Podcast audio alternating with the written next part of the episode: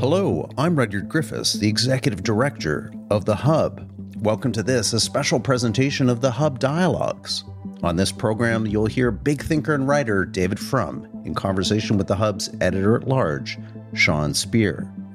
This program is part of a regular twice monthly Hub Dialogue series featuring David Frum's exclusive analysis of contemporary events for the Hub community. If you're enjoying this program, please visit our website at www.thehub.ca for all kinds of great thinking and insights into the big issues and ideas driving the public conversation. The Hub's podcasts are generously supported by the Ira Gluskin and Maxine Granovsky Gluskin Charitable Foundation. Welcome to Hub Dialogues. I'm your host, Sean Speer, editor at large at The Hub. I'm honored to be joined today by David Frum for another episode of our bi weekly video and podcast series, Frum Dialogues. David, as viewers and listeners know, is a staff writer at The Atlantic, the author of several books, and a highly coveted guest and commentator on various cable television programs. We're honored to provide him with a platform to share his insights and analysis on key issues concerning Canadian policy and politics.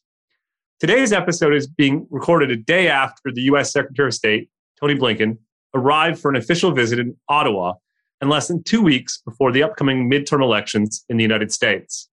I thought it was a good time to talk about the Canada US relationship in an era of ongoing political acrimony in Washington. David, thanks for joining us once again. Always good to be with you. Thank you.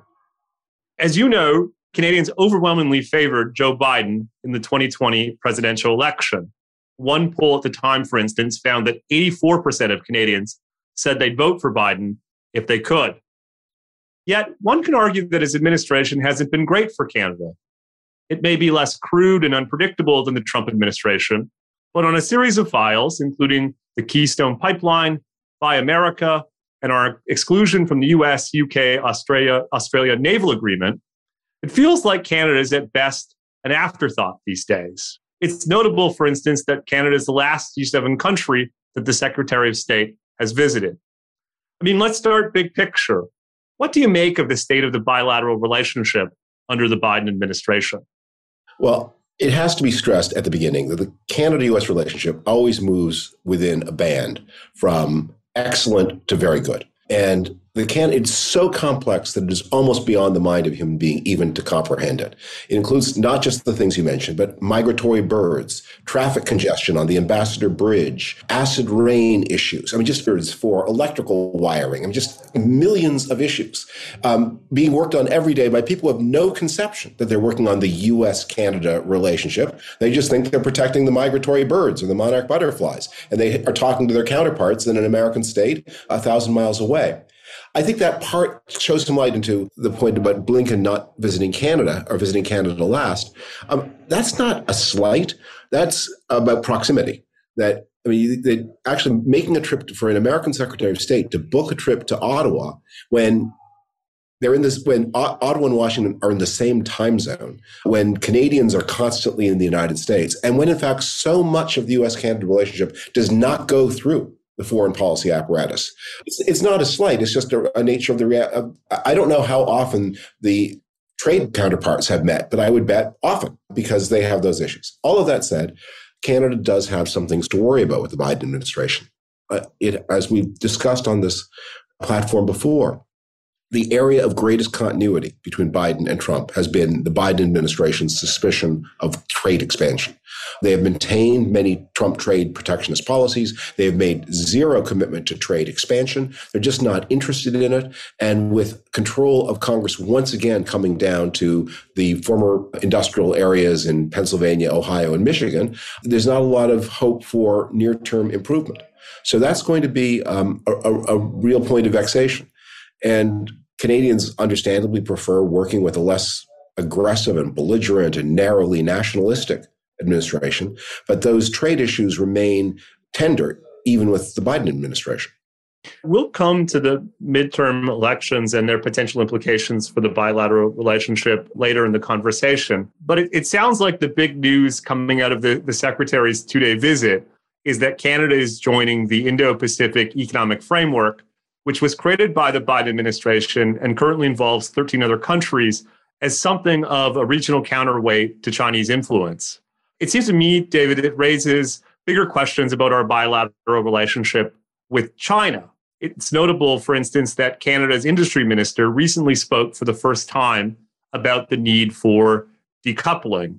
I guess the question for you is Is a hawkishness vis a vis China on the part of Canada now the cost of doing business in Washington? Is it your sense that the administration thinks that Canada has been too weak on China?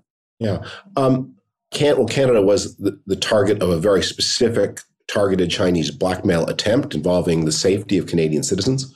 So that was a, a, a sensitive point.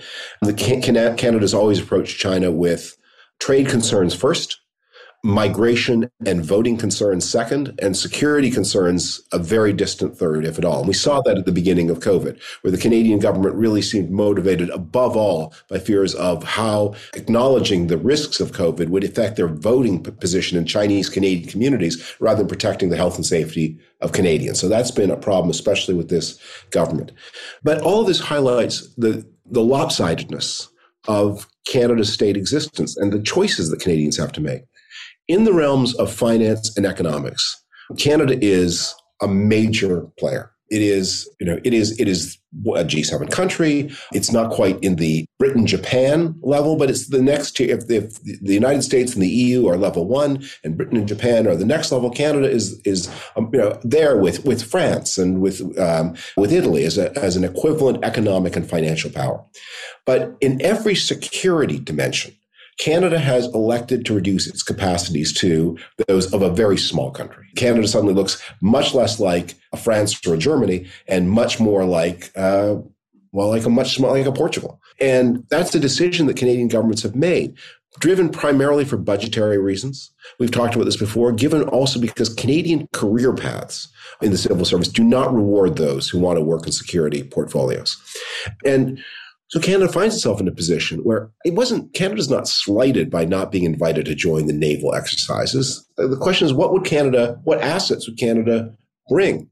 So if Canadians want to have more of a say in that spectrum of issues, along with the financial and economic, where they do have a lot of say, then they have to build those capacities, which means having world class security services, world class counterintelligence uh, services, it means not sacrificing domestic security to ethnic vote seeking, whether it's China, whether it's Iran, whether it's Hezbollah, and that's been a, that's been a constant problem uh, for Canadian government. Conservative governments have had their own sins with with Sikh communities and, and others, but because Canada is such a diverse immigrant country, because immigrant groups bring in all kinds of people, both the best and the worst, and because the worst sometimes are more organized than the best, Canadian governments have tended to make security secondary to vote seeking. And if you want to be a player in the air insecurity, that has to change.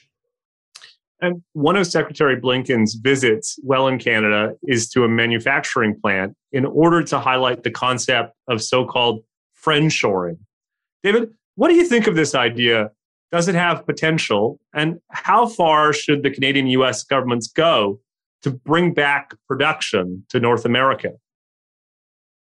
I have to. I, am in one way. I am. Uh, I'm the last of the free traders in Washington. I think we. we I, I think we should be looking to buy the best product at the lowest price anywhere in the world. And there are cases where national security must trump override.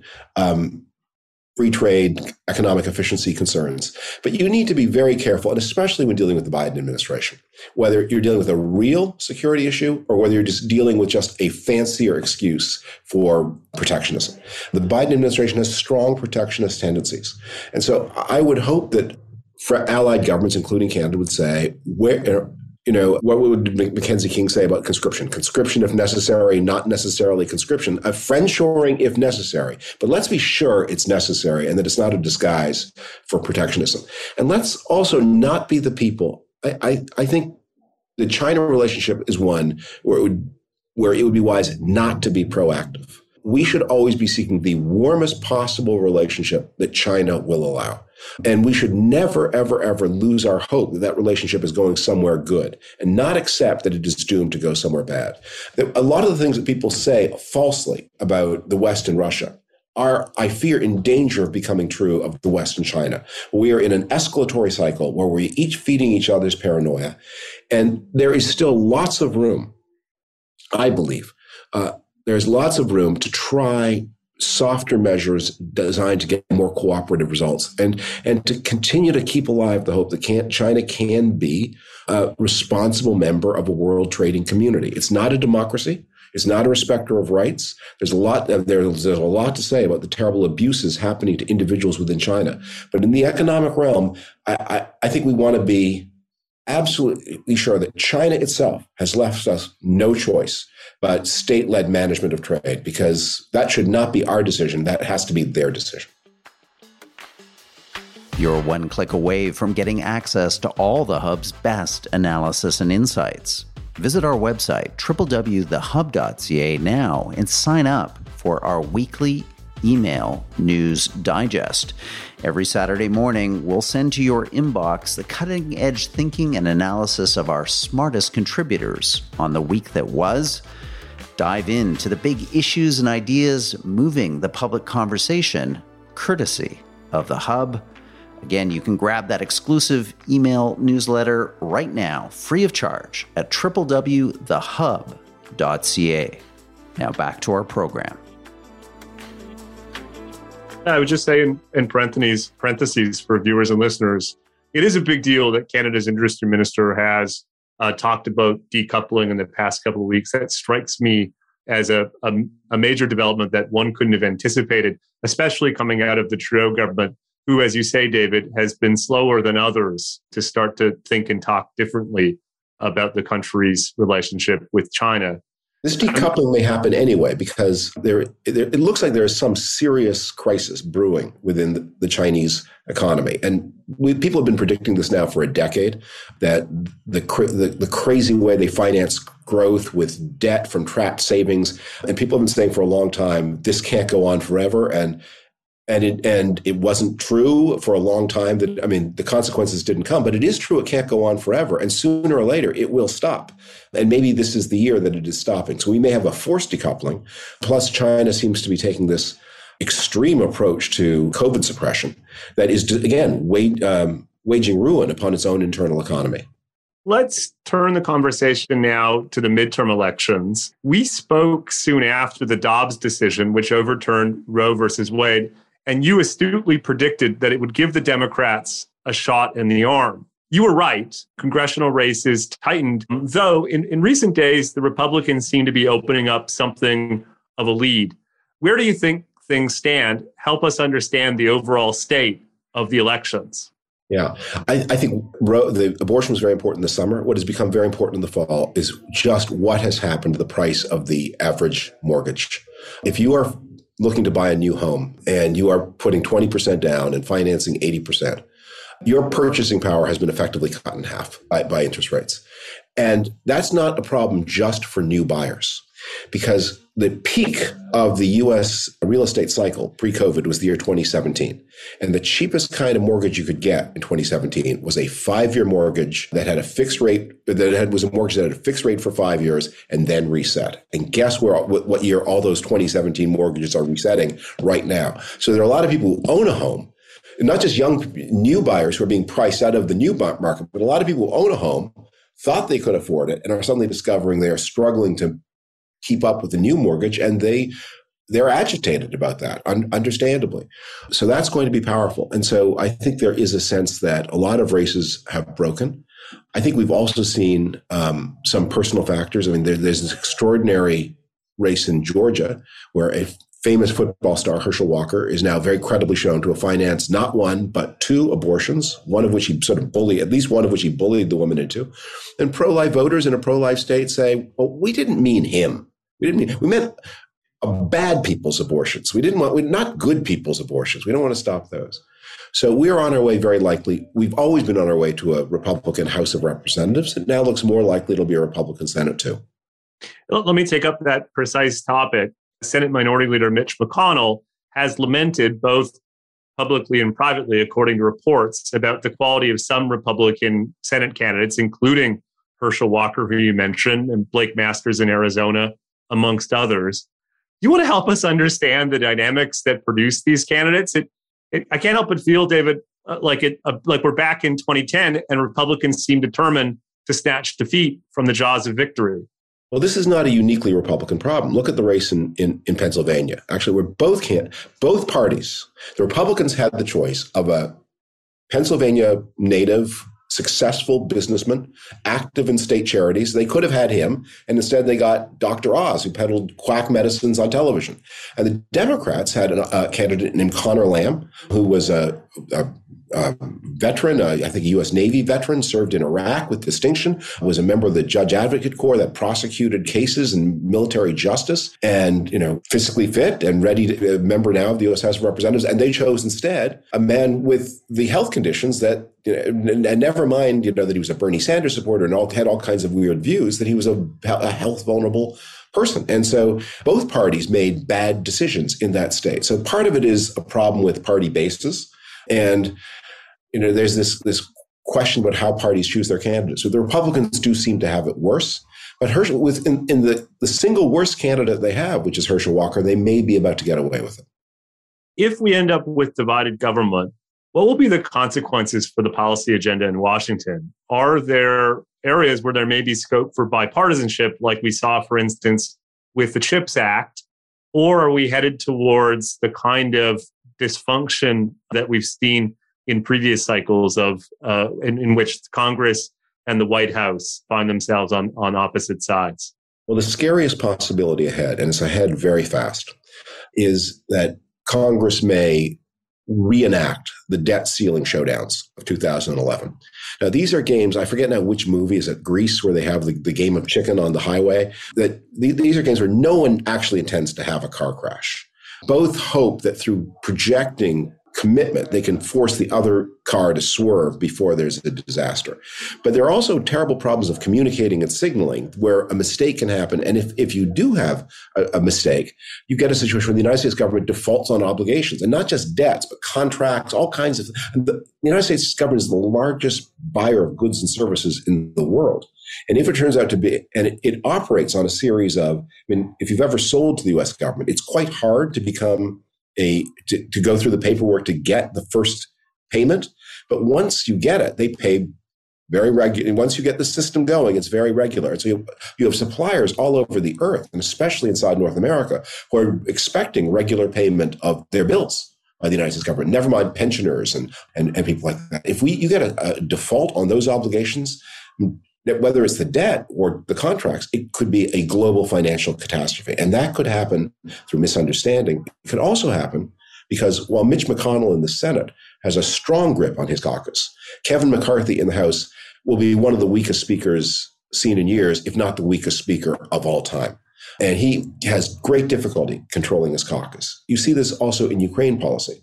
McConnell has made very clear he's a friend of Ukraine. He's on Ukraine's side. He personally went to Sweden and Finland to assure those governments that their application to join NATO would pass through the U.S. Senate without difficulty. And it, it proceeded exactly as he said. He's been, uh, and he's he's got the votes, and he's there's never been a question about them. McCarthy has waffled. I think in his heart, McCarthy's on the Ukraine side. He was photographed just yesterday wearing a pocket handkerchief in the colors of Ukraine. But he's afraid of his caucus and he can't control them. And many of them are on the Russian side. And that's going to be a real issue too. In the political environment you just described, what should the Canadian government be doing to advance the country's bilateral priorities? What, if anything, can we do, David, to cultivate allies and, and attention in Washington? Yeah. Well, Canada has a very able ambassador right now. But the key thing to bear in mind is the thing I said at the beginning the relationship does not flow through the formal channels of diplomacy alone. Every Canadian premier who has contacts with adjacent state governors is doing Canada US relationships. Every, every environmental agency, I mean, every, uh, every business. So it is it's more like domestic politics, really, than it is like international politics. And so, and I think many premiers have been very effective with this, but they need to be reminding their American counterparts that Canadian suppliers also have interests in being paid on time and in there not being any kind of unnecessary artificially artificially forced default that so keeping those lines of communications open in many places beyond the embassy is going to be very important. The, the ambassador will have to will work with the Republicans in the Senate very successfully.